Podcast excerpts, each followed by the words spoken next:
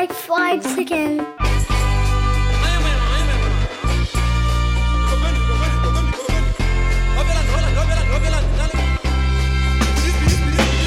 Broadcasting from the cloud of sun drenched fog clinging to my front porch on this unseasonably warm January morning, this is Taste Like Fried Chicken. Another heater from the burner, sparking light of fluid. If you could find a crew that's anyhow to find to do it. Now, what kind of music echoes through the catacomb? Home is where the heart is, so the heartless never had a home. You just Hey people, how you doing? Uh, this is episode number 38, recorded on January 11th, 2014, and um, I talked with uh, at KC Stork from Twitter. Um, I knew he was a cool dude just from having interacted with him and shit on the, uh, you know, on Twitter. But um, he is really fascinating dude. This was a great interview, and uh, it's really cool to get to know the guy uh, a little bit. So definitely gonna have him back on. Uh, we are we are presented by the Chonilla.com network. Uh, thank you so much, Cloven Shirley. Uh, check out our website www.tastelikeFriedChicken.com. Um, you can uh, feed us back at uh, Owen and Chill at gmail.com. Uh, and we will hopefully have Chill back on real soon. She was not able to join us for this episode. All the love and support um, to her uh, in her time of need. And um, yeah, uh, we are also at uh, Owen and Chill on Twitter. My Twitter is at Captain Odog. Chills is at Chill in Miami. And um, yeah, at the KC Stork on Twitter. Uh, really cool dude. Really enjoyed talking to him. Um, if you guys uh, feel like spreading the word about the show, hit us with an iTunes review. They mean a lot to us. Um, it, it helps the show get uh, spread around. And you know what? Uh, that's all the blabber I have for you today. Enjoy the show. The song will be uh, the get the getaway with Fraction, Prince Po, and Maya Kiltron from the Extremities album uh, Refresh. Uh, yeah, and the song's called The Getaway. Enjoy.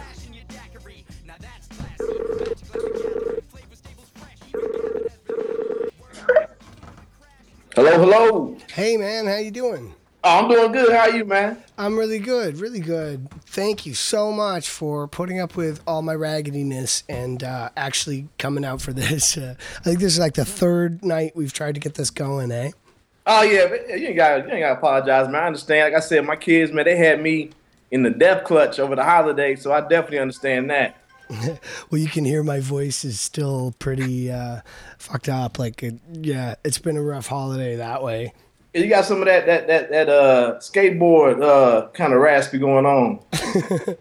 like I've been smoking too much and Yeah. uh, riding the half pipe. I'm sure you went up in uh, Colorado uh, celebrating uh, that that legalization. I wish that'd be kind of fun. Probably. I hear things are going nuts down there now. Like just everybody, Well, I- school teachers. You know.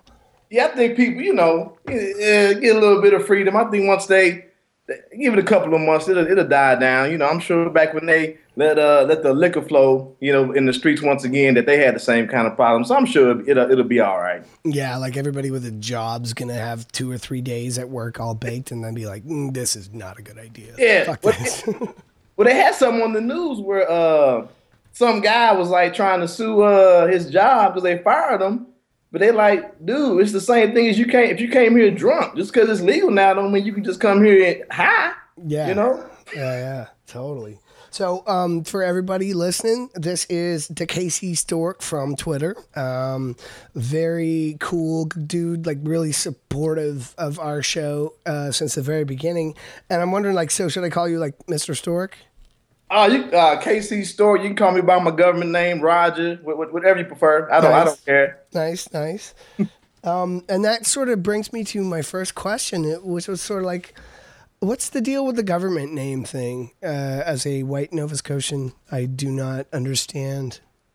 Uh, uh, uh, I know for me, like my friends and like most of my uncles growing up in the hood, because they were kind of they were in the streets. So you know, you kind of had a nickname, an alias. So kind of when the you know the law would harass you or stop you, you kind of have something to you know to throw them off. But of course, they're always gonna check though. But people get, you know, when don't be gonna be calling me by my government, you know, because they don't want nobody to know who they, their true identity is. Okay, I mean, yeah. it's just some some simple hood shit.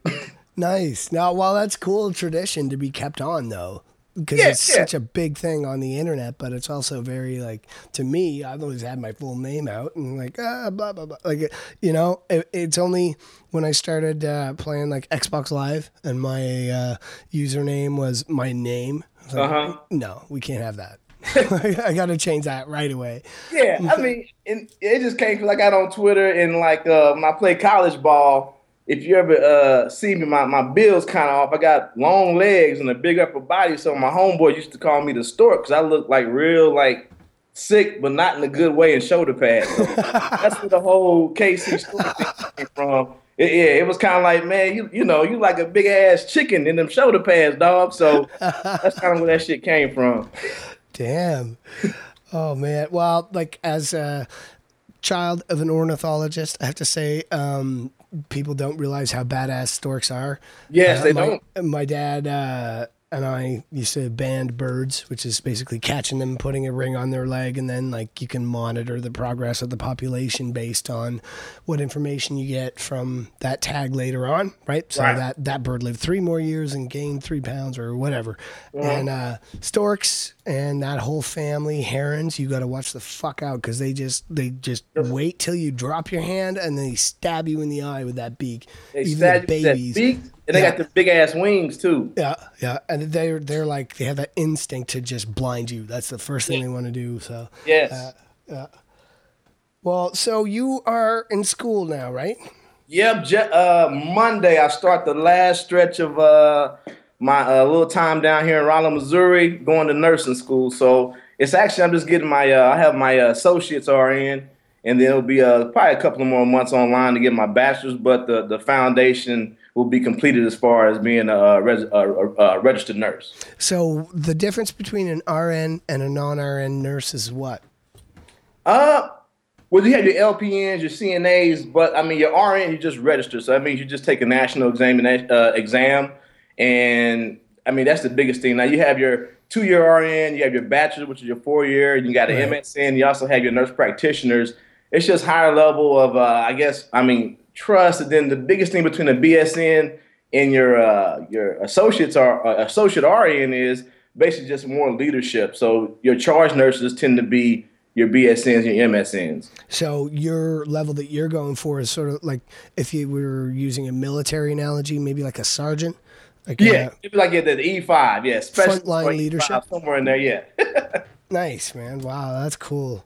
I have to say, I have a lot of respect for uh, the entire profession of nursing. Like, anytime I'm in a hospital, and it seems to happen sometimes, um, I, I often have issues with the doctors, but I find like you get the right nurse, you're going to be all right. and, and that's when like because I remember like when I really uh it's like when you guys are like just really getting into it, and that's when like when my grandma was uh she was ill right before she passed away, and that's really kind of what got me into nursing, just like the, the the care they gave her, how comfortable they made her, and like when her uh we finally brought her home, her hospice nurse, man, I mean, I mean, damn, I mean. I, I was like, wow, just the level of care and how comfortable they made her at that time that she was battling cancer. I mean, I mean, she was in a lot of pain, but you wouldn't realize it because they just gave her, I mean, just such one-on-one care. And then uh, her uh, physical therapist also, it's not an RN, but just, I mean, just the amount of care she got just really made me fall back in love with the medical field. I mean, that's where I came into the military as a combat medic. Oh, And right? uh, yeah, and that kind of just made me like just fall back in, in love with medicine, just seeing the amount of care they gave my grandmother. It is incredible. Like the um um uh what's that word? Not pediatric. The palliative care unit in uh, Yeah. Where my mom died. The level of of uh, yeah, it's just the individual people really give a shit about everybody Yes. in yeah. a way that you don't see in most jobs, and that's like when that happens and you're you know a family member and you're open to being comforted that way, it means so much. Yes, know? it does. And uh, yeah, well, that's that's awesome, man. Like you, you were a big inspiration for me to read that uh, poem about about my son that I wrote for the nurses at uh, at the IWK, and it sort of opened up my mind as sort of trying to express that stuff a little more on the show. So I thank you for that. No, I thank you, man. You gave me the little shout out, man. I was just like, wow. I was like, if I if I if I had uh paler skin, I'd have been like a little schoolgirl blushing, man. I was like, damn. you know. I mean, you chill, like all you guys, I listen to your podcast, man. Y'all don't understand. I mean, I, I try to put the word out there for like all you guys, and so like just just to hear like the Casey story. Wow, I'm like I'm tweeting everybody. I'm telling all my friends, man, listen to this this this, this show right here, man. They care about their fans. You know, they want you to, to, to interact with them, man. So. I mean, you guys do a great job. I know y'all getting started, man. But yeah, like I said, I, I really appreciate it. Oh, I appreciate that, man. That's really sweet. Like I, I just say I'm so grateful to be a part of the whole podcast thing. Like I really feel like in 20 or 30 years, um, this medium is going to be looked back on and been it'll be like a, a wave of newness. You know what I mean? Like yeah. the influence that free broadcasting for everybody has on our culture. I think it's really early days, but it's I don't know about you, but I haven't fucking turned on a radio. Oh no, in, in a year. And whenever I do, I'm like, ah, God, this I mean, is why I don't bother. Yeah, I mean, it started with my with my like my first CD player. I mean, I mean, since CDs came out. I just don't like the radio. And then when it got more into just the podcast, just all these thoughts, uh, uncensored. I mean, whether you agree or not, just giving you a, just different viewpoints coming from all around the world. I mean, how could you how could you not like that? Yeah. And, and then when I, people say, I'm like, I'm just to a podcast. And they're like, what's a podcast? I'm like, give me your phone. I download that Stitcher app for them, and I, I I show them my playlist. Say, get these ten shows, put them in your playlist. Come back to me next week. You got some homework to do. it's true. It, it, changes everything. Like you, and you know, you can re- respond to people. You can, I don't know, like fucking. I just use it as an example, but um, I just recorded a, a, first part. I hope of a. Um, uh, Luminous Flux. That's our premium, my premium show episode uh, with somebody called Mary Jane Green, and she's uh-huh. a comedy store uh, person. Works with Don Barris on a couple of different podcasts, but like these people just they just are like, okay, you have a show, sure, I'll I'll talk to you. You know, I love they it. have no reason to. They're fucking famous, and I'm a dude in my like living room, and uh, they're willing to talk. It's incredible. And, and I think people enjoy that, just like that uncensored, unfiltered, be able to come on, chit chat with someone, not these crazy commercial breaks and having to to cater to to cater to a certain audience. You just you're talking, you're getting your words out the way you feel about it, and you're also you're getting to go and interview people that you want to interview. I mean, I mean, I love it. I mean, I love podcasts, and me and my friends have been talking about doing the podcast, but listening to you and Rod and Chonilla and uh, you know uh, just all the podcasts. I see how much work goes into it. So with nursing school going on, I'm like, well, I told my friend, hell no, man, you don't. You think it's just sitting down and talking in front of a microphone? No, no, no. No, I couldn't believe it, you know. And I got I got so lucky because Chonilla had listeners for us. They yeah. walked us through everything. They still do a bunch of stuff for us.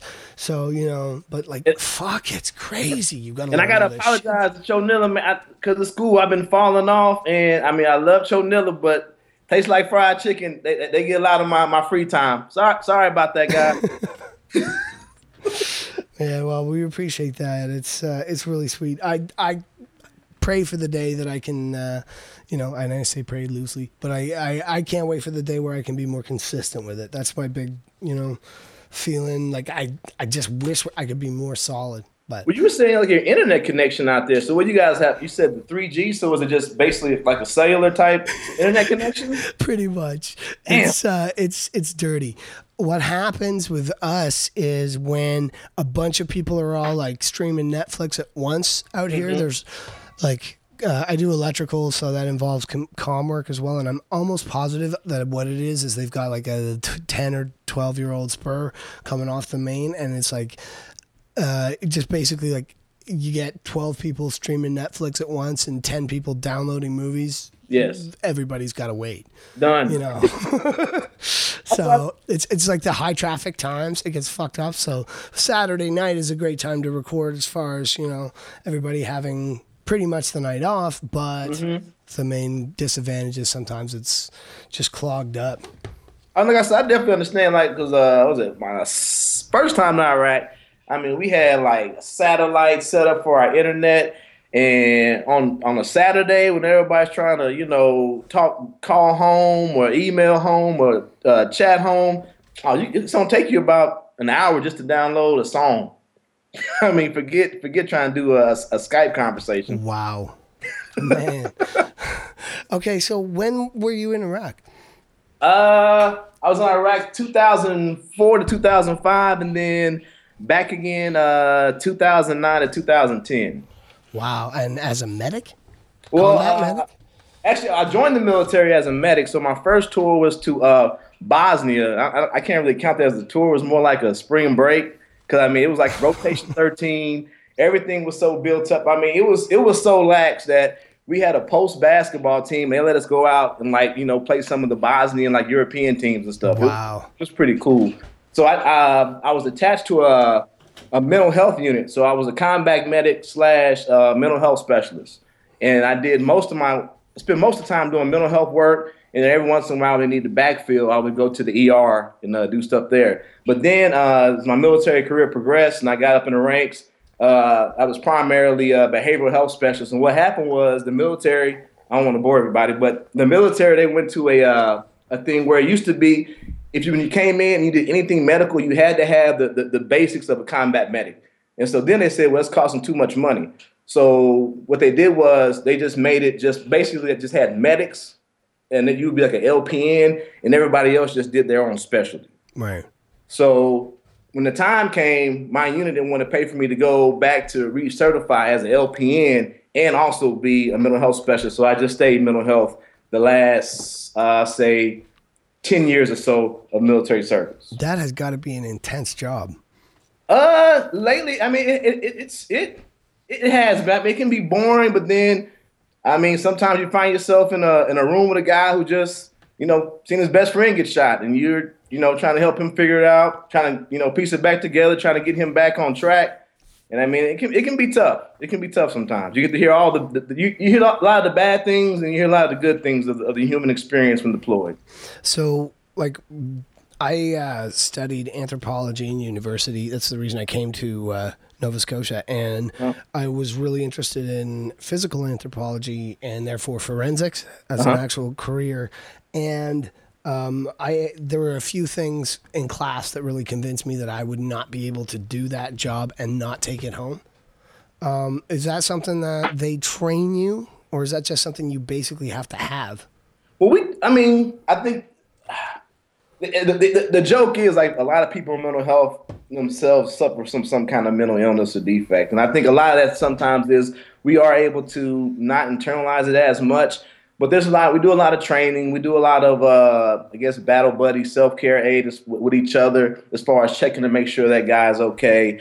And I mean, there's a lot of gallows humor that goes on in those clinics. Right. Of course. So that in its own way, it kind of helps alleviate a lot of things that you hear. I mean, and when, we, when you're there, it's, I mean, some, a lot of times what we hear is a lot of home stuff, whether it be spousal abuse, whether it be uh, child abuse, whether it's like issues dealing from childhood that came that, that they're coming up now because you're in this stressed out environment and all those social things you had to help support you, you're now separated from.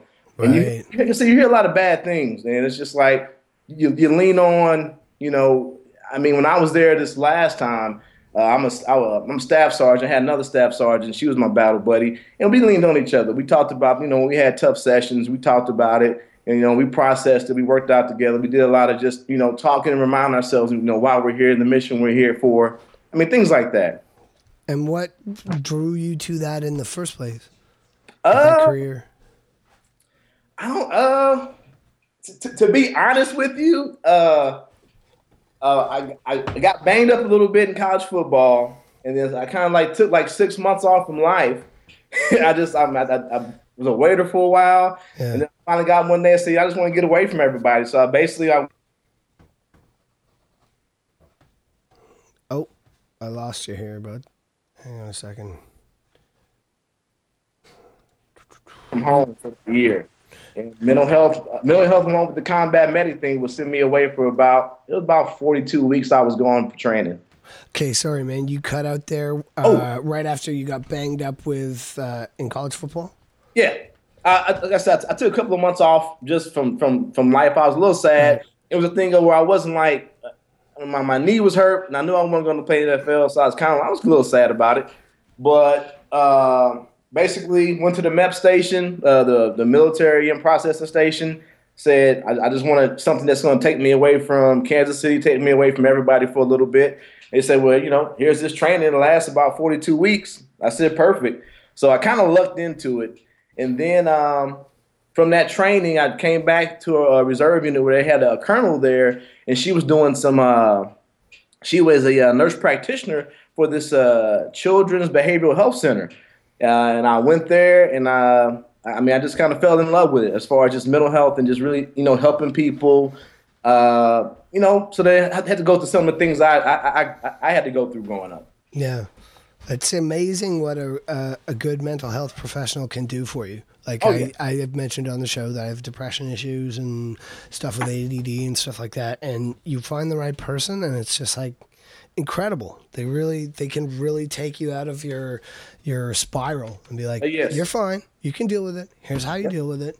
Yep. You know, and it's uh, it's a beautiful thing. It really is. Well, my ex-wife, she swears I have ADD. So, I, I think, I, and to some some extent, I think I do. But I mean, I, I think I just fight it, and I just go, no. I just try to concentrate more on things. Cause I'm just like, no, just to be a stubborn ass. But she she's been telling me for years it's something I need to I need to look into. So, I mean, if you're functional and uh, and you can handle it, there's like you know th- dietary things you can do that help Yes. a lot. And I mean, I'm sure you uh, you sound like you exercise regularly. Like uh, that's a huge thing for that.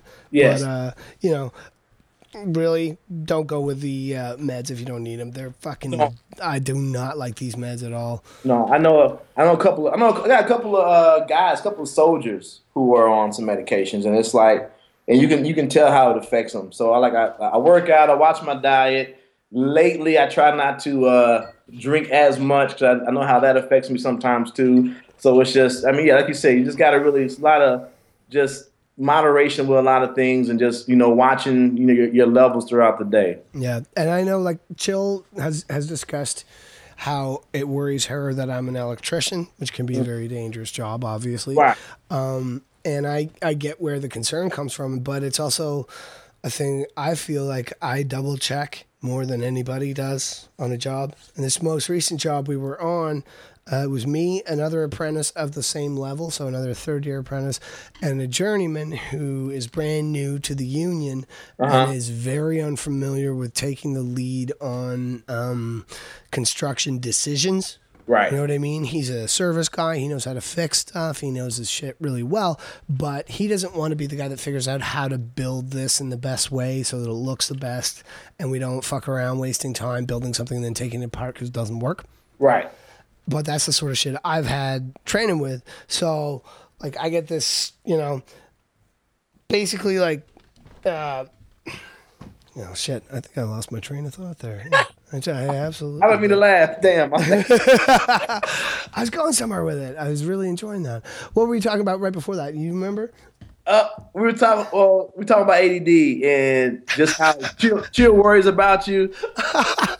But no, That's I, I hilarious. know what you're getting at though, because we have uh, one of the guys in my unit. Uh, he's a medic, and I mean, like, his interpersonal skills are like nah. But I mean, but as far as knowing his job and consistent, but I think a lot of that, and we've talked about a lot of his his skill comes from having to repeat things to make it memory, because his mind Yeah. does tend to wander.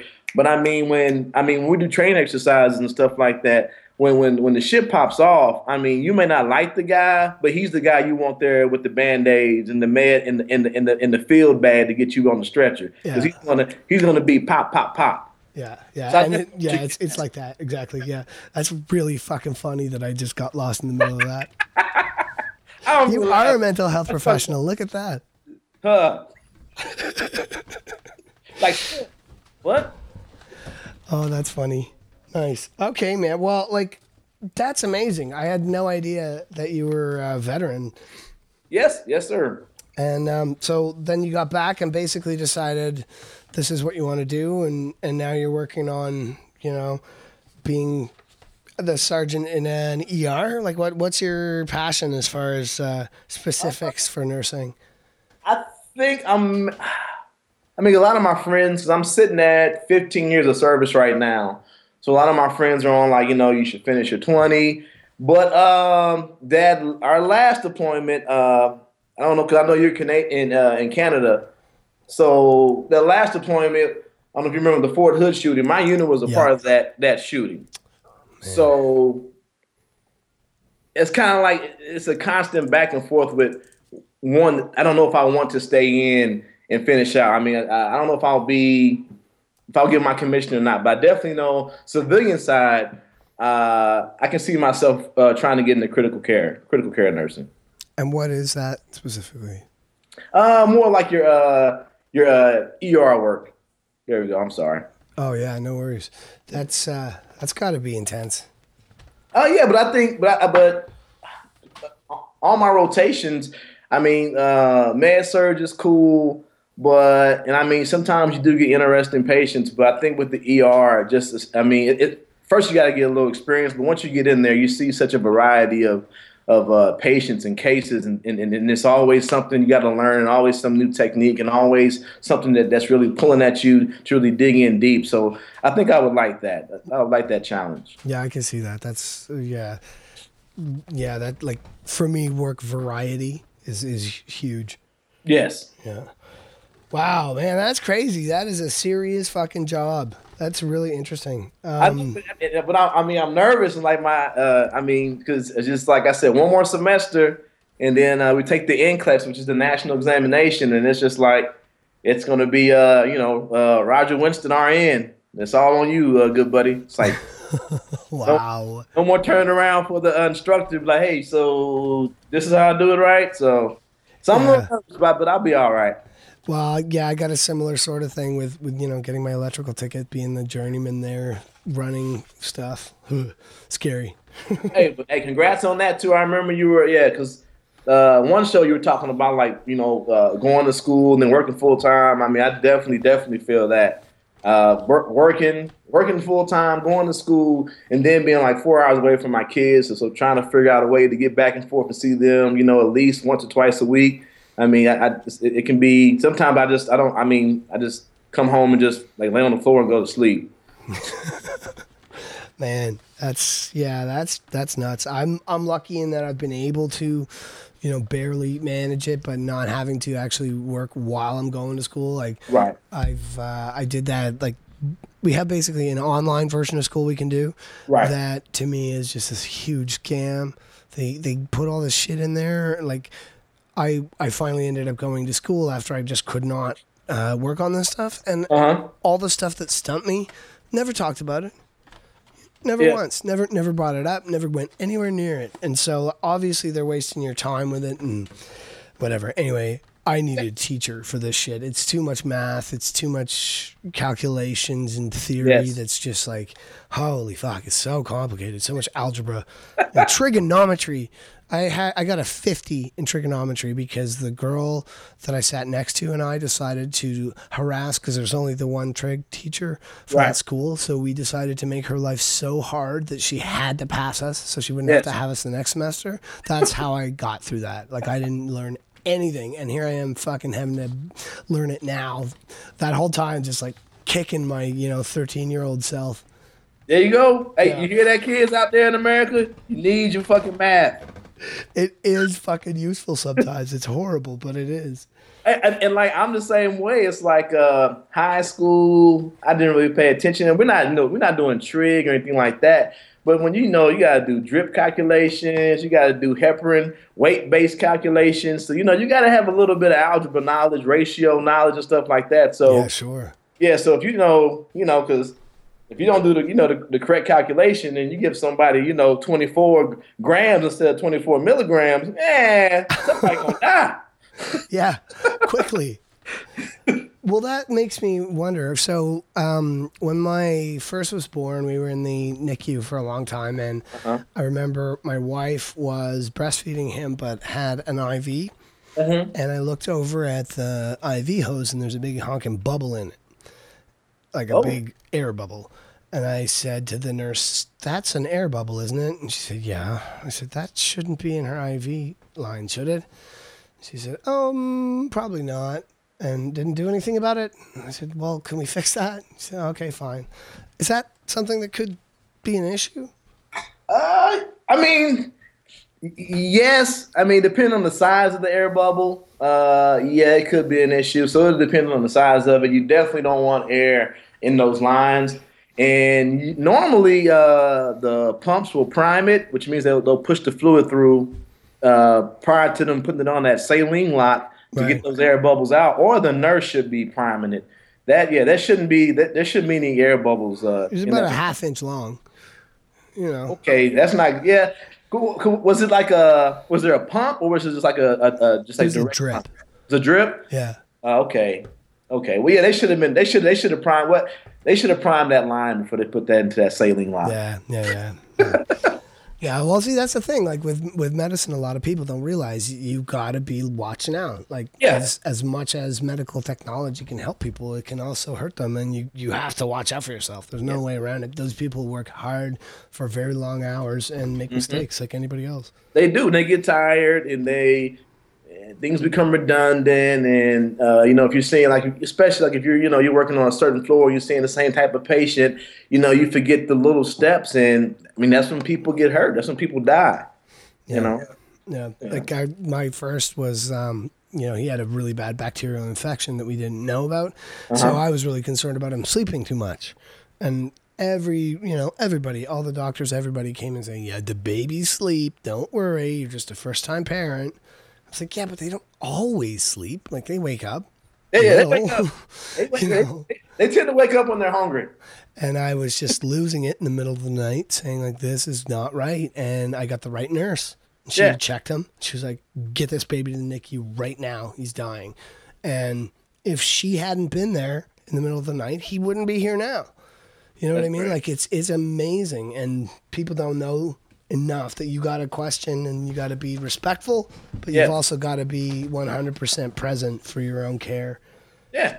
And that's I mean that's why I tell people all the time. That's why it's called you know it's a medical practice or the stu- or medical science or the study of medicine. That means that we're still learning. There's nothing set in stone.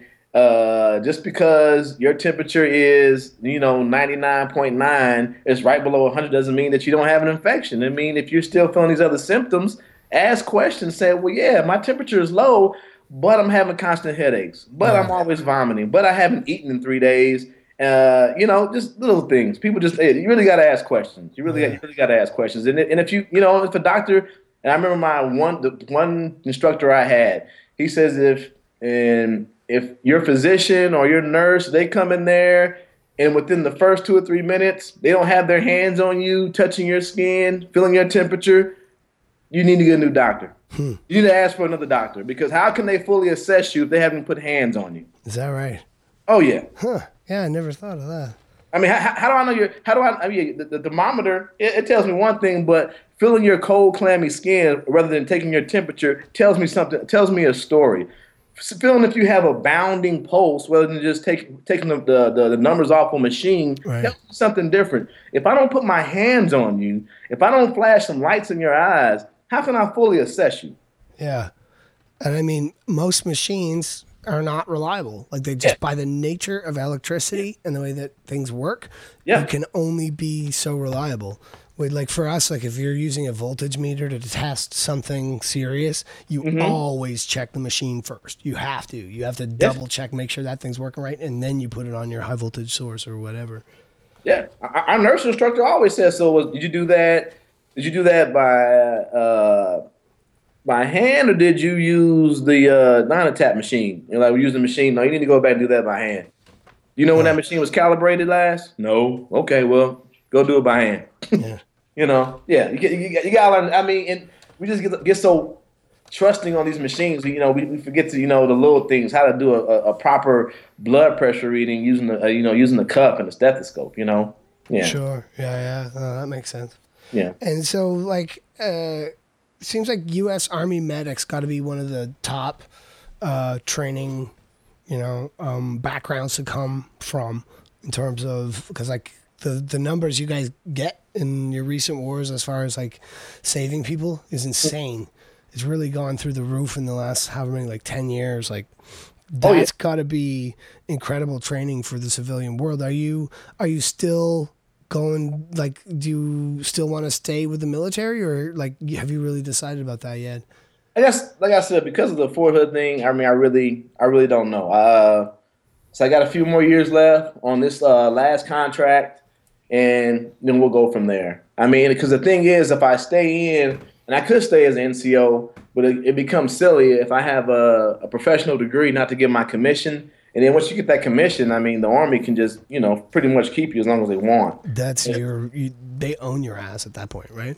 Pretty much. I mean, you, you can always uh, resign your commission, but I mean, yeah. I mean, it, I mean, there's other options, but like I said, once it just, it just when it comes that time, how I feel about the army, and then they're doing all, they're trying to do a lot of cutbacks, they're trying to downsize the force. There's a lot of changes coming about. So I mean, it, it happens every time. You know, it's it's a cycle in the military where they at first like during the when they the war first started in uh with Iraq and Afghanistan war, all these bonuses, all these they're trying to get all these numbers up, and now the war is kind of dwindling down. You know, per se. Uh, they're trying to decrease the size of the force, so a lot of the bonuses, a lot of the incentives to stay in are kind of going away. Right. Wow.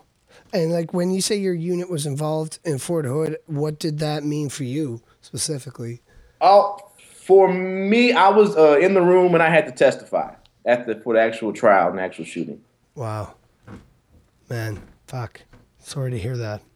Eh, I mean, I guess for a while it for a while I had some issues, but I mean, uh, help my family, friends, and uh, you know, some good therapy. Got through it. It is amazing what people can do. Fuck. Wow. Does that uh like is that something that the military deals with well or is that like a you know what I mean? Like is that I think it's one of those things where they kind of, especially like the units and the personnel, uh, including myself, and there was a few soldiers in my unit who were who were uh, shot. Uh, I mean, they kind of overdid it at first, but then at the same time, they didn't know what to do because it's like you have to admit that you know you you had this person in your ranks, you know, that did this horrible thing. You know, so it's kind of like this thing of try, trying to keep the army looking good or the military looking good, while at the same time, you know, trying to say this bad thing happened in the military. So people got good care, but I think they could have got a little better care. right? With your mental health background, was that something that they were like you were sort of particularly uh looked to? Do you know what I mean? Like people were looking to you for answers? Um, I think that, that they were more surprised by our response because our response was, you know, they wanted to send our unit home and say, okay, well, you don't go on the mission, and they were like, we were like, no, you know, things happen, friends, people get shot, soldiers die. It just so happened that we had soldiers in our unit die at Fort Hood. The mission goes on, and I think they really didn't know how to deal with that response. I think. Right. That's yeah, that's amazing. Yes, and and and and and also us being mental health, I think it also kind of they didn't really know. They knew that we knew the game per se, but at the same point in time, this was something that's that that that hasn't happened. So it was like they didn't know what to do. They didn't know what to do, and our unit also had. So, I don't, uh, like I said, I know you're in Canada, but that Yeah. same year, 2000. Uh, Nine, it? 2009. We had the, the shooting at uh in uh it was in Iraq. I forget what camp it was, but we had a uh, Major Houseal. He was uh, one of our soldiers. Also, he was killed. So the 1908th was like in, in a way involved in two of these shootings uh, by military personnel on their own personnel. And so they just didn't know what to. I guess like it was just a bad year for us. So they they just really didn't know what to do with us. It's a very unique situation, right? Like that's never really happened before. Right. Right. Wow, man, that's intense. Um, Yeah, it, it was it was pretty intense, but we like I said, we got through it, and I think I think that us being mental health, it kind of helped also because we knew what to look for, and we had we knew some we knew soldiers that weren't going to be able to make it through a year deployment, so we were able to you know give them a means to you know get back home and not feel ashamed about not being able to go on the mission. So I mean, I, I think us being mental health really really helped us in the long run getting through our deployment successfully. Yeah, uh, that like the fact that the guy was a psychiatrist and all that has to be fucking an extra level of shitty on that. Yeah, and he was scheduled because uh, what happened was we had the uh, 1908, which was our unit. I think it was the 467th, was our sister unit. We were supposed to go as a company to Iraq, and then when we got to Fort Hood, they separated us, and so they were supposed to go to Afghanistan. We were going to Iraq, and he was supposed to go with one of our units. Yeah. So it, I mean, that just added a whole nother like, wow. So what happens when we get to Iraq and he would decide to do that? So it, I mean, it was just all.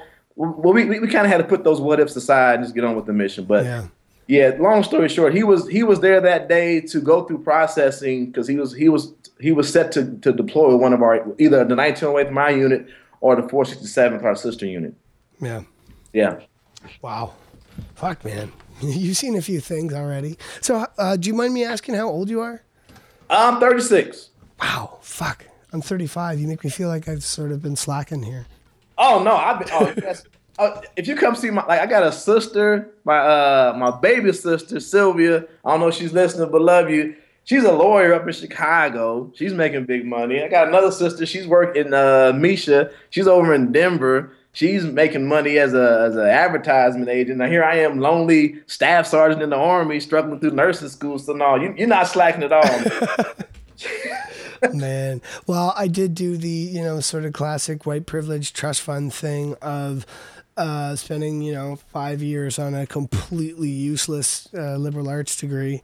That I have to say, I mean, you know, useless may not be the right word for it. I think because of it, I'm able to word emails to people I don't know to get them on my show, which is nice. You know what I mean? Uh-huh. Like that's a useful skill I gained from my anthropology degree. Yeah. But uh, generally, yeah, total waste of time. Hey, and I and I spent most of my uh, adult life chasing pussy. So hey, you know.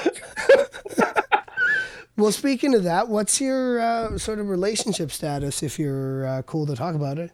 Uh, I am currently a divorce. Just recently divorced, actually. Oh, fuck, I've been I've been married twice and, and failed twice. There we go. Yeah. Uh, sorry to hear that. Yeah, it's all it's all right. I think that I figured out it's not for me. Yeah. Yeah, I'm it's not, a it's I'm a, not good at it. it's a strange thing that it's considered like the default. Like it Uh-huh. should be the opposite of the default. Like it should be like if you're willing to do this, this, this, and this, you know, Yeah. you know, if you're willing, like that should not be the basic thing that everybody's pressured towards, and then you know you're a weirdo if it doesn't happen. Like I don't know, marriage is fucked that way. I think I pressured myself into it, kind of like, oh, I think this is the thing that's uh, supposed to be. This thing I'm supposed to do. I'm, you know, I'm 30 plus years old. I, I need a mate, and I mean, don't get me wrong. I mean, people who are married, and I see old couples holding hands. I love it. I love love. Don't get me wrong, but I just marriage is not for me. So I mean, yeah, but I, I- I think I pressured myself into it. Yeah. Yeah. Yeah, I feel like marriage is one of those things that if if it uh, if it's just the thing that makes sense, Mm-hmm. that's the only time it should ever happen. Do you know what I mean? Like if your if your relationship is such that it's like this is just just just logical, Yes. you know, then then that's fine. But like, ah, it's fucked up. All the societal pressure and shit around marriage. And I have to say, like with this Utah thing, I don't know if you're you, you've probably heard about it, where they Oh, yeah. accidentally allowed gay marriage. Accidentally. That's awesome, man. I mean, and you forgot to file it. Yeah, it's just like, and like I said, I mean, you know, self disclosure. I'm an atheist, so I mean, if you want, if you love someone, you want to get married, by all means. I mean, let it happen. Let Yeah. it happen. I mean, I yeah. I mean, I got a lot of friends who are, oh man, gays and all this stuff shouldn't be doing that, and I'm just like, why? we, we as heterosexuals aren't doing a very fucking good job at it, yeah. you know. So And to me, like the idea that somehow religions that have been around for like 2,000 years, and don't get me wrong, I'm not a hater. I have a lot of respect for Christianity. We Oh, have yeah. a lot of Christian listeners, and I totally respect it. Oh, yes. Um, I have a lot of, yeah. Anyway, I, I'm won't, I won't go on about the when it comes to that. So I I totally respect it. Raised in the church, but it's just something that I don't. I, Yeah. I, I've never felt, but I don't disrespect people. Your your belief is your belief. Whatever gets you through the day. Exactly. I'm a firm believer in that. And and to me, you know, the idea that these religions that have been around for a few thousand years own marriage is so crazy to me. Like, come on, man. Pagans got married. Yes. Romans got married. Yes. Marriage has been around for way longer than any religion. You guys don't have the fucking monopoly. I'm sorry. Like, No. you can make your own marriages whatever the fuck you want, but government wise, you guys don't have a leg to stand on. It's not it's not your fucking thing. Most Christian marriage rituals actually come from pagan Roman rituals Yes. The exchanging the ring, carrying over the step. Like there's uh, wearing white, the, the fucking veil. There's just so many things that come from pre-Christian culture, and it's yeah, it's Yeah. frustrating to hear all these people act as if it's like, well, religion means you can't get married. Well, no, it means your Christian followers can't get married. Yeah. You guys don't want Also- them to get married. That's your fucking business. Yeah. So what about the back end of them? Also means you're not supposed to get divorced. You're supposed to have Yeah, yeah, yeah. yeah. permission for that. So we're not gonna talk about that though. I'm like, okay. Yeah. Whatever comic it was that said that, yeah, yeah. Don't worry about uh, making marriage legal. Just make divorce illegal. Yeah. There you go. Yeah. No one will get married. What about ever those other again. pages in the Bible that, that talk about that? We won't. Yeah, we won't talk about that though. Yeah. Yeah, and of course, there's that whole thing about you know most of the definition is based on Leviticus, and that also calls for you to burn an ox, uh, Yeah. because the smell uh, pleases God, and also to smite your neighbors should they uh, be adulterous and all that sort of thing. So you know, Correct. Like, I yeah, and yeah, I, like I said, I don't. I, I try to stick because then like people, then you get to where oh you're just an atheist, you don't like religion, you don't like God. And I'm like, no, but when you when you're trying to keep people, you know, the right to to to to to show the world they love each other, I, I can't I cannot agree with that. yeah, And I will use whatever limited knowledge I have of your religion or your faith or whatever the hell you're talking to me about to call you a fucking idiot. I mean, that's it. yeah, and the Bible was used to justify owning people. You know, I know. We, we, we I was at we had a drill, and there was a soldier who was like, because of the whole uh the whole with the Phil Roberts thing. Rob, I, I taint that fuck. Where the Duck Dynasty guy, whatever. Duck he's like, yeah. well, he's like, well, God doesn't like homosexuals. I'm like, where the fuck in the Bible does it say God does not like homosexuals? I said, you know what? God doesn't like adultery, so we'll start punching these motherfuckers in the face. Yeah. I know for sure it says that in the Bible. Yeah. I said, but some, I said, show me in the Bible where it says that, but it's not something where I have to interpret something or use my own belief system to say, well, kind of, sort of, I come to this conclusion that this is what God meant. Bullshit. And I have to say, anybody who has to comment about homosexuality and the very first thing they want to talk about is the male asshole, you have issues. You- Yeah. You're not really talking about what you think about other people. You're talking Yeah. about yourself. like the butthole is the first thing you want to talk about in this fucking interview for GQ or whatever the hell it was. Like, dude, come on. You got to do some Yeah. soul searching. Maybe go out duck hunting with a couple of, you know, but- uh, you know, like-minded buddies. Do some skiing, whatever. You know. And that, I mean, that whole thing was just a fucking ploy to get more ratings and get it's just more division for for us as a, as a society to get tied up in while some other bullshit's going on we should be worried about. Yeah. And it's like, man, that dude's a fucking millionaire. 50 times over, he give a shit less who's getting married to who, but he's gonna he's gonna talk down to the lowest denominator of our society just to boost his ratings, and you assholes are gonna fight over it. Yeah. It's amazing how that works now. Yeah. Like it really is. Yeah. So I mean, yeah, I'm yeah. I just yeah. Sorry, I just when people just when they try to yeah, it's like come on, man, let that that, that just let people live. Long you know, as long as they ain't doing pissing on kids, fucking kids, raping women, Yeah. beating each other, or fucking with my money or my kids, I could give a shit less what they do. Yeah. Or or trying to make other people agree with their beliefs. Yeah, yeah. So um so- you have how many little ones? I have four little ones. I have a 15 year old boy, Ahmad. Um, my 13 year old daughter, Zakia. And my twins, who are nine, uh, Yasir and Xavier. So your first at 21 must have been a thing. Uh, yeah, I was a shit dad. I'll admit that. 21, didn't know shit about it. Uh, was not ready. Um, but I mean, over time and my my mom's help, uh, my sister's help, and just some good friends, gotten a lot better at it. I mean, gotten a lot better. I mean, still a lot to learn, uh, especially with my daughter. Uh, but yeah, like I said, 21, yeah, was not Was not ready. I'm really glad I uh, was able to wait past that, man. I was such an idiot. I, I feel like I still am, you know, and I was at 32, but I'm I'm really glad that that's that's the point I started on. It was it like um uh because I'm like it's the fucking hardest job in the world. Like to me, if if you want to be if you want to be present and you want to be as as good at it as you can be, like I've been finding, you know, especially lately, we've got um you know a three year old and a five year old, just how hard it is for me to to be as good at this as I want to be.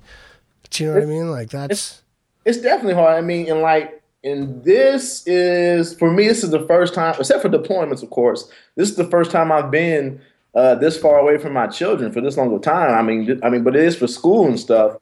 And I mean, it's hard. I mean, I want to be there. My daughter, she's starting to play basketball. She has, she you know, she has questions for me. My the the, the real little ones, they're coming to that age now where they want to do sports and they want dad there. And I mean, it it it, it is hard, especially because I want to be there. And yeah, you know, you, you you pay money, you pay for things, but you know, end of the day, the kids just want you there. You know, they want to look in the, they want to look in the crowd and see you with the goofy smile and the fucking camera.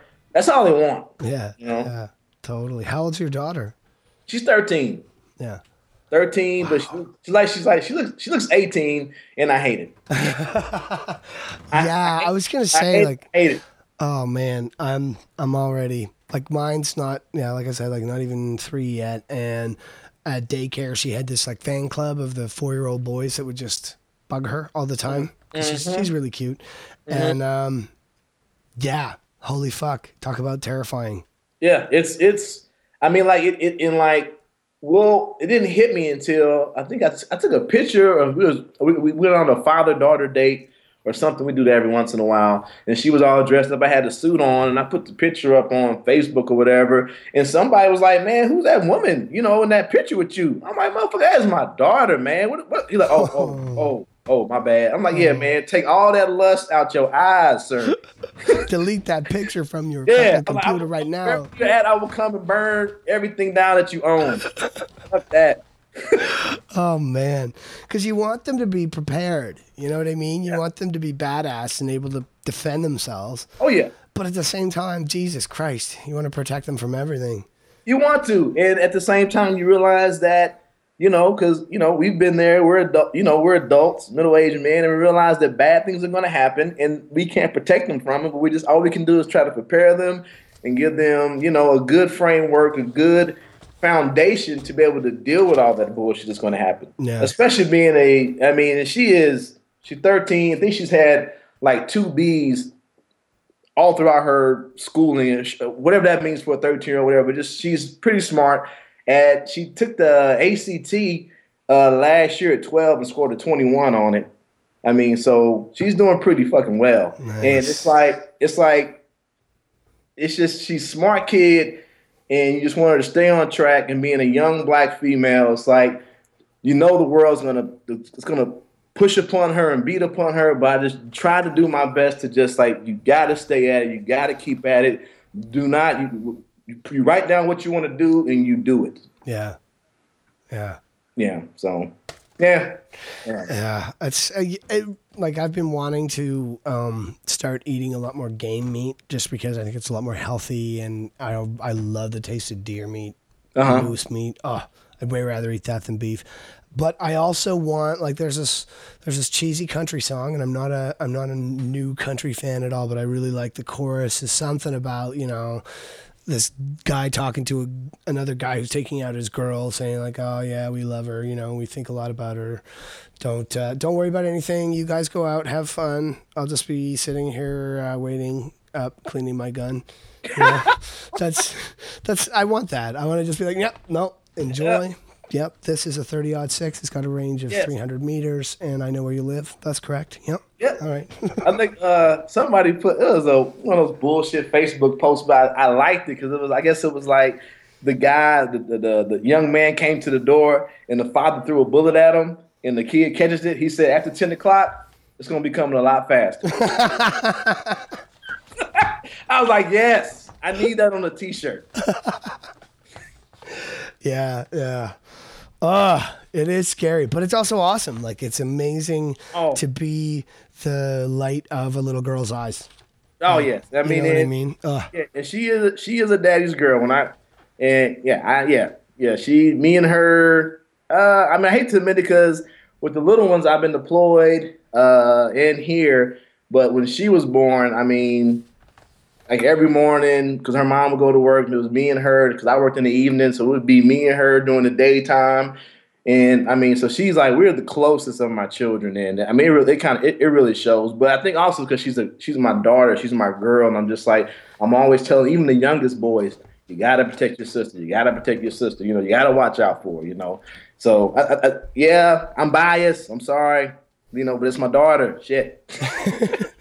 You got to be like that, man. Like I've been uh, about I don't know. I think it was about two months before Christmas last year. I decided I'm gonna get ambitious because I was laid off and build her a dollhouse. Uh huh. I found this fucking plan on the internet. Oh, it, you know, it says it's only 50 hours, whatever. I get all the tools, I get all the fucking lumber, and right now I'm I'm finishing the roof. Uh, I got fucking, I got to sand off all the paint I put on it because it looks like shit, and, and then refinish it. And then I got that done, and I looked at the prices for dollhouse furniture. So now I'm also learning how to carve. Well, I, well, my daughter, she didn't go to the dollhouse phase. She's in the uh, computers and creating PowerPoints uh, and shit Wow. like that phase. Yeah, I don't. Yeah, I'm like, wow. I bought her this little computer and she made like some PowerPoint with all the family's pictures on it. And she's always doing stuff like that on the computer. I'm like, hey, you got it. Just, we need some more RAM. Just let me know. I'll go out and buy another chip. yeah, totally. Yeah. I, I wish I had been a computer nerd. Yeah, me too. Me too. I, I probably yeah, I probably make, making a little bit more money. Yeah, it's amazing thinking about that now, right? Like back then when the you know the uh, modem sound indicated the internet, everybody was using it was a geek. Like, Yeah. I don't What- fuck around with that. I was trying to tell the kids about that, uh, about my, my, my kids, because you know we got Wi-Fi and all this stuff now. And I'm talking about no, I'm talking about where you had to let people know do not pick up the phone Yeah. because you will turn off the connection. They're like, what? That's right. I forgot about that. It would ring anyway sometimes, Yeah, though. yeah, and you- it like like your cell phone. I'm like, no, no, no, no, no, no, no, no, no, house phone. The house house phone. There were no cell phones. There were no cell phones. right in the middle of your two-hour-long download, somebody pick up the phone and be like, "Oh no!" I'm just trying to download this one JPEG. Yeah, yeah, yeah. It's just one picture. You know, like God. Yeah. Hell yeah. Hell yeah. Oh man, so funny. Yeah, I was trying to explain to my kid about how you used to have to just watch whatever was on. Uh huh. Like the show, you'd have to know what time the show was coming on. Yes. Come home, watch Yes. it at that time, or you couldn't see it. He- Yes. He just could not understand what the fuck I was talking about. It was really funny. Yes, yeah, yeah. And then like, you know, TV used I mean, damn, I hate to say, it, I mean, it came I was in that in between age you were too where the TV went off. Yeah, yeah, Yeah. I mean, like a couple years later we finally got a cable box and the TV always stayed on, but yeah. for a while there it was like boop, like the little the little the little broadcast lines. Hey, it's time to go to bed. Well, I remember really clearly the first time my uh, parents ever rented a VCR. They rented a VCR from Canadian Tire, which you guys won't know, but is a funny fucking image now. And um, basically, uh, okay, what did they get? They got the Three Amigos, Ooh. brand new, Classic. hot off the shelves. They Classic. got Indiana Jones and the Temple of Doom, and they got Baby, the movie about uh, like finding a dinosaur uh, still alive in the rainforest. I think I remember that shit. I fucking baby. loved it so much, man. It was this big, you know, plastic or foam foam baby diplodocus that they fall in love with and have an adventure with, and finally they get it to its mother or whatever. Oh, awesome! Yeah. I, I, the VCR shit, yeah, that, yeah, that, yeah, I, I tried, yeah, the kids, they just, yeah. But, I mean, but I'm, I'm glad for technology. Shit, amen, shit. I love it, man. Like I, I love living in the future. I cannot believe how cool it is to be able to interact with people that you, you know, run into and and all that shit. Like, yeah, it's Yeah. awesome. Yes, exactly. So I um, wouldn't normally do this, but since you're such a like uh, ardent supporter and are just like like one of the like people that almost always tweets about the show and stuff, I will actually offer to do an Ebonic colonic without chill. Okay. Now, I I, hope- do I not I- in any right. way want to pressure you into this because it's hideously embarrassing for me as a sensitive white guy and as a hip hop lover that I even do this segment at all. So I'm totally willing to back out of it if you're not cool with it. Oh, I don't know. I just I, I hope I can just decipher it correctly. Okay, well, the first thing I wanted to start out with is is sort of more of a, like a language thing, and it's something that really interests me. Interests me is like what is um, how does it work as a black person with the appropriation of terms? Like you know word back in the '90s or for a minute or uh, you know feel some kind of way. Those sort of terms that are clearly not white but then become used by white people. Like is there a stage where that becomes not cool to say anymore? Uh, uh, maybe not. I mean, because I mean, the old heads probably use some terms like that still. But I think, I mean, like you said, I mean, the, the language and the slang is always evolving. So it's like, I think, uh, not to say my my white counterparts are slow on the uptake, but sometimes you guys are a little bit behind. well we feel like there's like a, a waiting period like you hear something cool the black people say you cannot be the first guy that starts saying that that's I mean, not cool you Unless the only gotta white guy in that in that group of black guys that you know that, that are slinging dope on the corner, then yeah, you the hardest white guy you know in the city. As uh, you know, who's that? Exactly. That- As Dave Chappelle would say. and But, you don't uh, you don't want to be seen to be pretending to be that guy. So you can't start saying it first, but you're like, "Ooh, I can't wait to start saying that one." I know, Ooh, you know. That's a good one. That's a good one. That's And a then, good yeah, and then Uh, a week or two later, everybody's saying, "Yeah, I've been doing that for a minute," and you're like, "Okay, I'm good. I can start saying that now." Okay, Yeah, so damn, I, I ain't heard it for a minute in a while. That's uh, well, I mean, but it always comes back around because you know you it just like uh, who was I had a friend and we were on uh, not we were texting or something, and I was like, cool, cool, you know, black was like, cool, cool, cool, and but she heard it in her her I guess I said her white tone, like cool, you know, she's like, I didn't know black folks were still saying that. Like, yeah, we had the we, you know we got meetings every fucking month, and we allow certain words, and we just don't let white people know about these things. And she was like, oh well, I'm gonna go ask somebody. I'm like. Duh, the first thing about the all Negro meeting is you don't talk about the fucking all Negro meeting. Come on now. so See, I knew it. I knew it because it, it absolutely feels that way from our perspective. It'll be just like one day nobody was saying that shit's cray, and then the next day everybody's saying it, and you're like, "What the fuck? How'd I miss that?" I mean, but it's just with the we talking about technology, and I think with because a lot of the slang comes from the you know from the music, and and the music is from all these different regions, and now with the internet and downloads and mix in the you know and, and the mixtapes are uploaded instantly, all that slang, all that language is just out there. And we're all connecting to it, so I mean, I think I think that's why it's just it's, it's constantly always evolving into something new. Yeah. Yeah. Uh, no, to me, it's it's it's always really funny. Do you guys get like the the black guy who's not up on it? Like he just doesn't have a, a radar for that, and and talks like a white dude.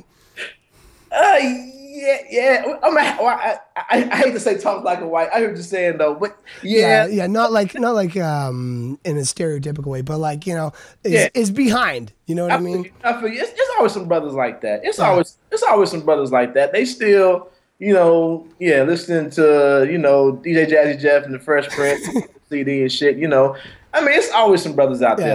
Like. Well, see, as like a white guy, I, I want to know that so that I can uh, comfort myself at night when I'm going to sleep, imagining Le- trying to compete with LeBron James or something. You know, Uh-huh. I was got to be like, oh, well, there's a couple of them out there that are I mean, but close to as dorky as me. Well, because of the regions, though, sometimes you know you go to certain places and you just won't know what in the fuck they're saying. Yeah. I mean, no matter if you Yeah. you know even black people sometimes like well, what? I, come on, oh, and then well, that, mean, that, that's not even slang. That's just being country, you know. So whatever. Yeah, But, yeah. we get that too. Like the the Newfoundlanders or the uh, the Cape Bretoners. Like the Newfoundlanders are the best because they they were actually a separate country until the fifties, like 1952. They Uh-huh. didn't join Canada until yeah, you know, less than not even 100 years ago. So they still have this really unique culture, and Uh-huh. they'll have all all sorts of awesome expressions like. Uh, I'd slap it aboard of her. What? Okay, I would slap it Oh. aboard of her. So like Oh. aboard of a ship, you know, like Oh. I'm gonna get aboard something, and like you pick a fish out of the water, you slap it aboard the ship, right? Okay. So you know, talking Wow, about a chick would- that he likes, he'd slap it aboard of her right quick. I'd be so lost. I'm like, that's when you just go, uh huh, and you just shake your head and hope they don't ask for clarification. Yeah, it's it's awesome, man. Like, I I I am a big Newfoundland fan. They're some of the funniest Canadians too, in general. so, Like the right. brothers down, the brothers down south, I love them because like, uh, well, not even the brothers, like some of my uh, white friends in the military.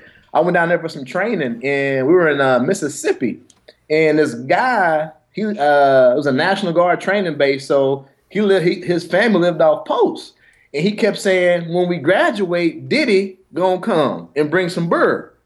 He kept saying Diddy, Diddy, Diddy, Diddy. I'm like, man, finally. I'm like, man, who the fuck is Diddy? He's like, my Diddy, my Diddy. Oh, yo, daddy. Holy shit. I, I'm like, all this time, I thought you was talking about some random motherfucker who's gonna be bringing us beer to the party. You talking about his Diddy. So yeah. Shit like that, but I love it. That's why I love the military. You just meet so many people, so many like I mean, it's the same language. We're all speaking the same language, but it just sounds so different. It's, it's beautiful. Yeah, yeah, it's it's a cool thing, man, for sure. All right, so I will butcher some lyrics, and um, just because like I am me, I have just discovered Biggie recently. yeah, yeah, I'm a little behind. Chill is laughing her Hey. ass off at me. Big, Biggie is timeless though. The guy is like, I did not realize what a tragedy it was that he died Yeah. when he did. Yeah. I, I really didn't. Like last night, I because I, I was listening to Life After Death, and then I just dug into uh, Ready to Die last night, and I was looking on Wikipedia, and he's like, "What? Three studio albums?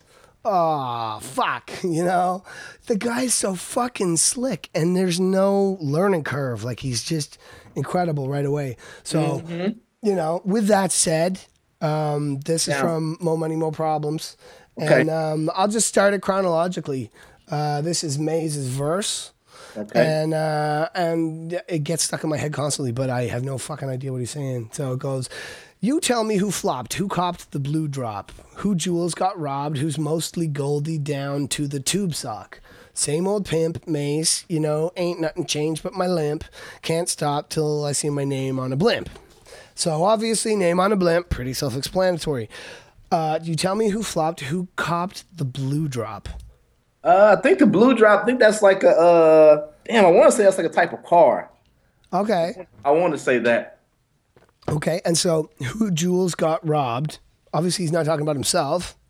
Uh, I think during that time they had something come up with people. Cause you know, back in the day, it was it was a big thing to snatch the chains Sure. and all that shit like that in the hip hop community. Cause everybody was flashing and flossing. I mean, we still do, but it was a big thing to snatch people's chains and you know, you know, let everybody know you you, you ran up on somebody and snatched their chain. Right, right, right. So I- I'm thinking that's what he's saying. Okay, and so who's mostly Goldie down to the tube sock? Is that like people hiding jewels in their tube socks? No, I think he's just saying he just he just fly. He just got it all the way Yeah, down. He's wearing it all. fucking gold on his tube socks. Okay, Yeah, damn. 'cause you think about it, because I remember, because he had, uh, I don't know if you know about Mase, but he had No. albums before that. Yeah. And so people were saying he fell off. So I think that verse is all about saying, nah, I'm still here and I'm still paid. Okay, and so that's where you know ain't nothing changed but my limp comes from. Yeah, yeah. The- like so, the limp is not a uh, crip based thing.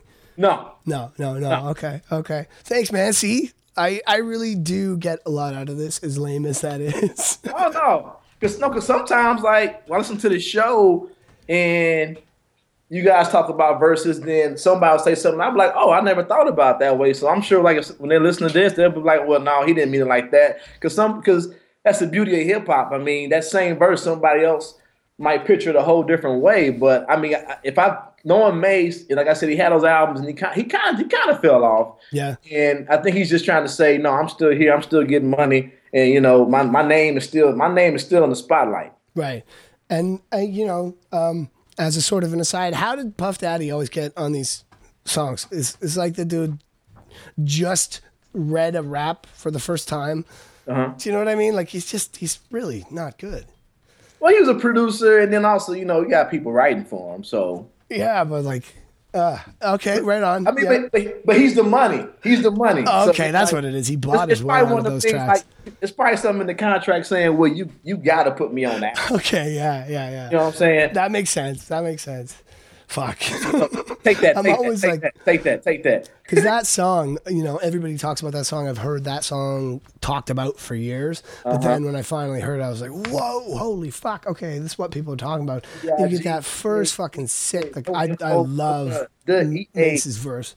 Yeah. And then there's that big blank space in the middle. And Uh-huh. then Biggie comes in with, I just love his fucking delivery. The way he's like sitting back, like he's just picture him sitting back having a sip on a fucking front porch somewhere rapping. You know what I mean? Like he's so Fucking- fucking laid back.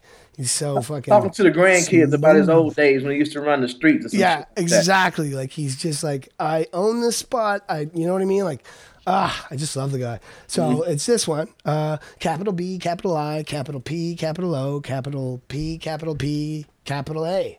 Which you know he loves spelling his name, good. and I guess P O P P A.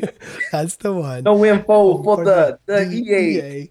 Yeah, and then you know, obviously, federal agents are mad because he's flagrant. Taps the cell and the phone in the basement, and so that I get right. He's Yep. fucking with the DEA, Yep. and they're like, man, like, oh, we should be tapping that. Yeah. You know? Uh, and then uh, my team supreme, stay clean, triple beam, lyrical dream. Okay, the team's great. Stay clean, I guess, but triple beam, lyrical dream. That just like something that sounds nice. Uh, damn it, damn it. On a triple beam, triple beam. Uh, damn, isn't that like a like a weight scale or something? Shit, that's don't know. Man, I- this would be a pretty good game show segment if I got it cut up where I actually knew Yeah. what the hell I'm talking about. uh, chill, chill gonna make fun of me. Well, man, you're actually stepping up for this, and I appreciate that. I have to say, Chill is um, dealing with some family Yeah. stuff right now, and uh, all the love and uh, support to her. you I know? did, I did, I did, I did cheat though. I did. uh, Yeah, my mind. Yeah, my the little bit of uh, knowledge my uncles did give me. A triple beam is a is a weight scale they use to weight drugs. Okay, all right, okay, yeah, no, that makes sense. Yeah, yeah, yeah. Those old, yeah. Okay. Mm-hmm. I don't know anything about that, nor should I. Um, I never did it. I just know people who who kept me away from doing it. Right, right, right, right. Yeah. Okay, so triple beam lyrical dream, I be that. So he's weighing his words and uh, selling them for lots of money. Cat you see at all the events bent, gats and holsters, girls on shoulders bent. Why would he be bent? Oh, Drunk. okay. Drunk, Oh, I like it. drunk, Okay. turned up, drunk. Okay. Uh, you know when when the brothers they at the show they drunk and they got the girls on their shoulders. Yeah. You know they they feeling themselves. They start when when you at the club and brothers start picking women up. Motherfuckers is on one. Yeah, yeah, yeah, yeah, yeah. Okay, yeah, yeah, totally. And and light fixtures all of a sudden start getting broken. Yes, White chicks walking around with blood dripping off their heads. Yeah, I've seen that one. yes, yes. It, it happens everywhere. It happens everywhere. Yeah, yeah. Uh, so gats and holsters, girls on shoulders. Okay. Playboy, I told you, being mice to me, bruise too much. I lose too much. Step on ta stage, the girls boo too much. So like, uh, Playboy, I told you, being mice to me, like that's dudes uh, trying to, you know, ride, have girls ride around on their shoulders, and he's like, yeah, fuck y'all, that sort of thing. Yeah. Yeah, he, he, he basically that verse there. He talking, he just talking about. He talk well at the end. He sums it up with uh, "Step on stage, uh, girls boo too much." Cause you look at a lot of his his lyrics. They're they're, they're pretty. They're not. He, he would never be uh, confused with being a feminist. Uh, So when he steps on stage, the, the women are booing because you know he, he just talks shit about women a lot. Also, Uh, yeah, yeah, he he sure does. but man, like I have to say, like back in the day, that fucking oh, so good, so Oh, it was- it's always that that, that first album, the the the, the Ready to die. Ready to die. My bad. Ready to die. Thank you. Yeah. That man, that and uh, Wu Tang. I think I damn near probably burned a hole in that disc. Both of those discs. I was listening to those so much. Well, I hadn't heard it uh, until last night. I put it on. I probably listened to it three times.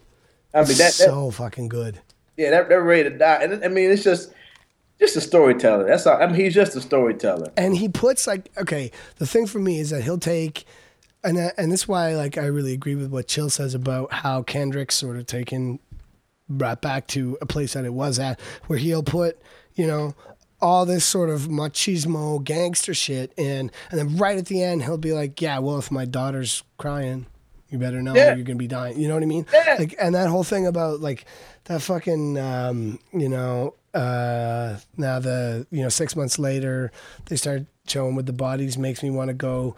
Uh, fuck, I can't remember the line, but basically, you know, he's talking about all this heavy shit with with the kids killing each other these days, and then he ends it with, "My mother got cancer in her breast. Don't ask me why I'm stressed. Things don't change." Like that's fucking amazing. Yeah. You know what I mean? Putting that personal fucking touch right on the end of it every time, and like nobody else does that that way. Yeah, I mean, he just, I mean, and then like, uh, yeah, he, I mean, he, he he makes fun of himself. He tells a good story. I mean, he does all of it, all of it. Yeah. I mean, like, like, like it wasn't even his his, his album, but the uh, Jay Z's first album when they had that uh, the uh, the, the two two uh, two evils, whatever, tw- two evils, I think. Uh, Right. My bad, I'm, I'm messing up, but. The, the simple line: If Faith had twins, she'd probably have two Pacs. Get it? Two Pacs. I'm like, come on, man. This dude making he making fun of the fact that everybody was saying that Faith Evans was fuck Tupac, and it's like he's he's making light of it in his own verse. Yeah, come yeah, on, give it yeah, to him. Yeah. It's slick, man. The guy is slick. Yeah, So- I, I mean, I, yeah, I, I, yeah, I, love. I mean, yeah, I, I, love, I love some big. Yeah. So I'm gonna be I'm gonna be digesting that. I found that that with hip hop I have to I have to give it like five listens all the way through mm-hmm. before I can even form an opinion about what I think about it Yeah, because it changes so much. I'll listen to an album and and I won't approach it that way. And I'll just be like, I don't like that album. And I come Have- back six months later when I'm like, ah, I want something new to listen to, and I listen back to it. and I'm like, I didn't even give it a chance. yeah, like It's interesting. like right now I'm on uh Chance the Rapper. He has one called Acid, mixtape called Acid Rap. yeah. I can't get enough of. it. I think uh, people get in my car, they getting tired of hearing that shit. So, uh, I play that shit nonstop. I be at the gym working out to it nonstop, and and like a lot of stuff he say is just like nonsense. But I think it's just his delivery and the beats are just like it's just so fucking catchy. It's Yeah. catchy as fuck. Yeah. Uh, yeah. There's a, that can go a long way. Oh yeah. Oh yeah. Well, speaking of music, um, something I was uh, looking into lately. I've been um I'm a history podcast fan, and uh, one I was listening to recently had um, it was basically like the formation of the musical. Uh, in in the states and, and mostly in New York, uh, pretty much exclusively in New York, and I had not realized how well, the the effect of minstrel shows back in those days. Oh yeah. like because that that whole theater scene back in like maybe like the 1830s 1848's the first full minstrel show. But like back then theaters were everything in terms of entertainment. Yes. and it was like the culture of america had really not been defined yet. And mm-hmm. it was pretty much happening on a nightly basis in mm-hmm. these theaters right? And the minstrel show is obviously incredibly racist. It's it started out with white guys in blackface Yes. and um, black people in blackface after the Civil War, mm-hmm. and was incredibly popular, right? Yes. But what really formed the popularity was the music, and the music was straight ripped off Southern uh, slaves and, you know the Southern black music, like Yeah. The, yeah. The hymn. it's really the first um, example that I know of of you know uh, white culture appropriating um, directly slave based or even just you know really any kind of black culture. Like it, it, it seems like it's it's one of the times when you know sort of maybe the first example of that. I mean, yeah, the, the rhythm's going the rhythm's gonna take you. I mean, and even though I mean it's filled with so I mean such sadness and sometimes it's used for communication, but I mean it's just I mean you hear some like uh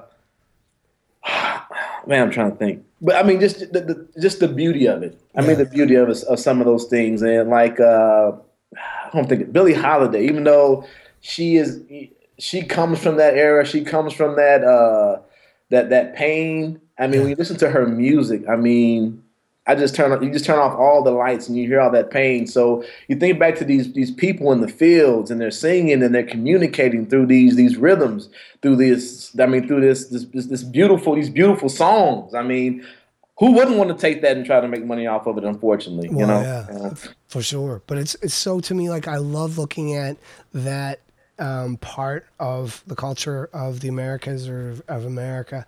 Uh-huh. Like like if, something that reminds me of it when you look at uh, Mexico, you see the Catholic religion did so much damage to people down there, right? Mm-hmm. Like it's it's crazy what happened because of it, but they have essentially taken that culture and made it their own. You know, Correct. in in the Yucatan where Chaac the the rain god was was king because it's like a it's a desert basically. Um, nine months of the year they're Christian, they're full Catholics, and three months of the year they worship him. Right. And it's like just just that's it. Too bad you don't like it. Fuck off, Christianity. Yeah. And, you know, in a lot of ways, it seems to me like through music and through other forms of entertainment, like the music almost comes from the pain and the Yeah. suffering, and you take that and you build something beautiful out of it. And eventually, with the minstrel shows, it was basically the first black performers that were ever acceptable in Broadway uh, on Broadway, and and there once it became black uh, musicians doing the music, it was you know really the way that they broke in to that scene and the way that Broadway became available not just to white people. Right, but I mean, yeah, it's about that thing. I mean, the unfortunately having to I don't, I don't know if I want to say demean, but I mean the black experience is just having to sometimes lower yourself or almost sometimes buffoonish just to get into the door. And then I don't know if you ever seen uh, Bamboozled. No, I haven't. Have you? No. Uh, that's a Spike Lee movie, and I mean it. I mean it. It, it kind of like does that thing of where it's kind of exactly what you're talking about. Here is these street performers, uh, Savion Glover, you know, the tap dancer, Right. these street performers, and they're you know out tap dancing in front of this building. They're doing the same stuff basically. Yeah. And there's a white guy. Uh, uh, God, I'm forgetting the, the, the actors. You know, I'll, I'll take it all, but I, I'll tell you the story. there's, you know, he basically sees this, this these guys and they have skill, but he's like, how will white America accept these guys? Yeah. Basically, he puts them in blackface, and America loves them, and they're doing the same shit they were doing out in front of this Yeah. this office building, begging for money, you know, in a tin can, and now they got b- blackface on, and you know, basically cooning it up a little bit. They're they're they're they're famous, and then, so at the end of the movie, he comes out with the out the blackface on. Savion Glover does the same shit, and they're all like, well, "What is he doing? Yeah. You know, where, where's the where's, Where's the big red lips? Yeah, Yeah. you know. So, but hey, you should watch that movie. I yeah, mean, yeah. Bamboozled. Yeah, it's pretty good. Yeah, that sounds really good. It's like, and you know, you you look at how it was sold. Like one one of the um, things they were doing was like opera covers. Like they were rendering classical opera into minstrel shows. Yes. And and uh, an ad. This is from Wikipedia. Um, an ad from back then for a particular show was like seven slaves just from Alabama who you who are earning their freedom by giving concerts under the guidance of their northern friends. Like that's that's a poster for a fucking show.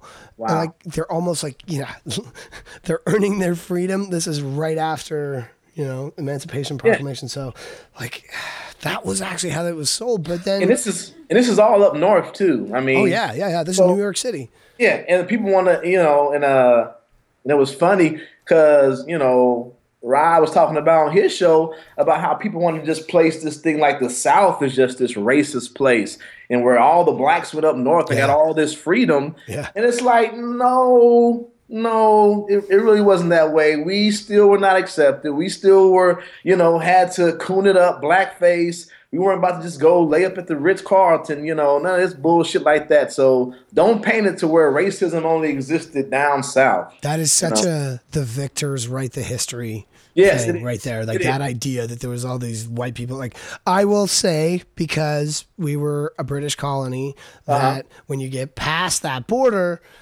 the uh, legal racism was gone. But Right. as I've mentioned many times on the show before, the history of all African Nova Scotian people, pretty much in Halifax up to the present day, is an abysmal fucking human rights tragedy, and we should never take pride in it. But at the same time, this idea that the northern states were anything but fucking practical when the slaves were freed is ridiculous. The whole idea Right. was based on the Civil War.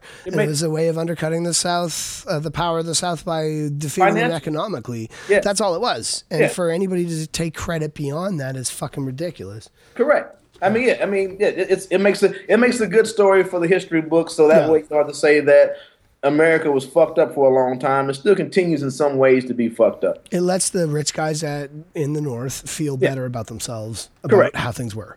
Yeah. And if they hadn't had to fight the South, there probably would still be slavery. Was up to those guys. we, you we, know? we, we didn't want to take this cotton, but we didn't Yeah. want it to go to waste. yeah, yeah, yeah, yeah, yeah. we don't want this plantation, but we don't want those guys to use No, it. no, no, no, no, no, no, not at all. Well, man, I have to say thank you so much. It's been fucking fun as hell talking to you. It's really cool to actually get to to connect and stuff. And we've got to do this again when Chill's around. I mean, I appreciate it. Anytime, like I said, anything for the show. Uh, I mean, I love you guys. Uh, sorry, Chill couldn't be here, but you two together, man, it's like a, it's like listening to a fucking like buddy cop film, man. I love it. I love it. I love it. I tell every like once people get past the title of the show and give it a listen, they love it. But yeah, I, I'm telling you out there, America, if you're not listening, you're fucking, you're missing out. You're missing out. This is a great show. You guys do good work when you you, guys man. do get it up, but like I said, I appreciate I appreciate you just coming on and talking to me, man. I really do. Well, thank you so But much, dude. I'm sorry, having me on and letting me talk to you, I should say. Well, man, it's it's been really fun, and uh, we'll have to do it again soon. Oh, we sure will, man. Well, you be safe, man, up there. You take it easy. All right, you too, man. Don't let school uh, drive you too nuts. I don't know. I got eight, eight, five. I got five more months in the test, and it's sweet freedom. Back to Kansas City for the KC Stork. Nice, congratulations, man. All right, man. All right, talk to you later. All right, talk to you later.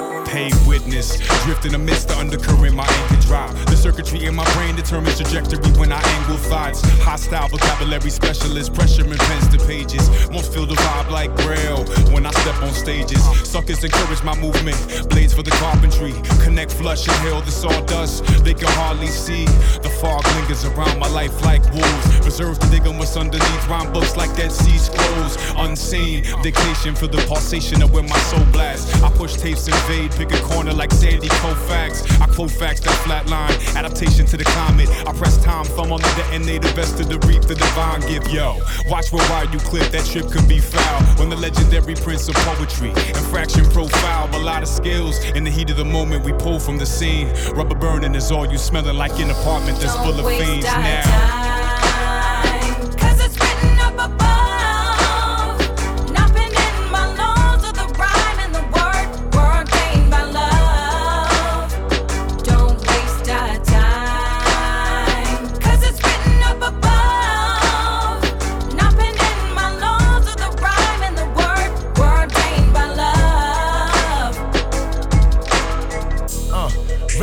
like six o'clock, set it straight. When it hit the block, don't go in shock, just let it shake. I make you levitate, fit to knock in every state. When you spin it, don't forget the drop, it's such a heavy break.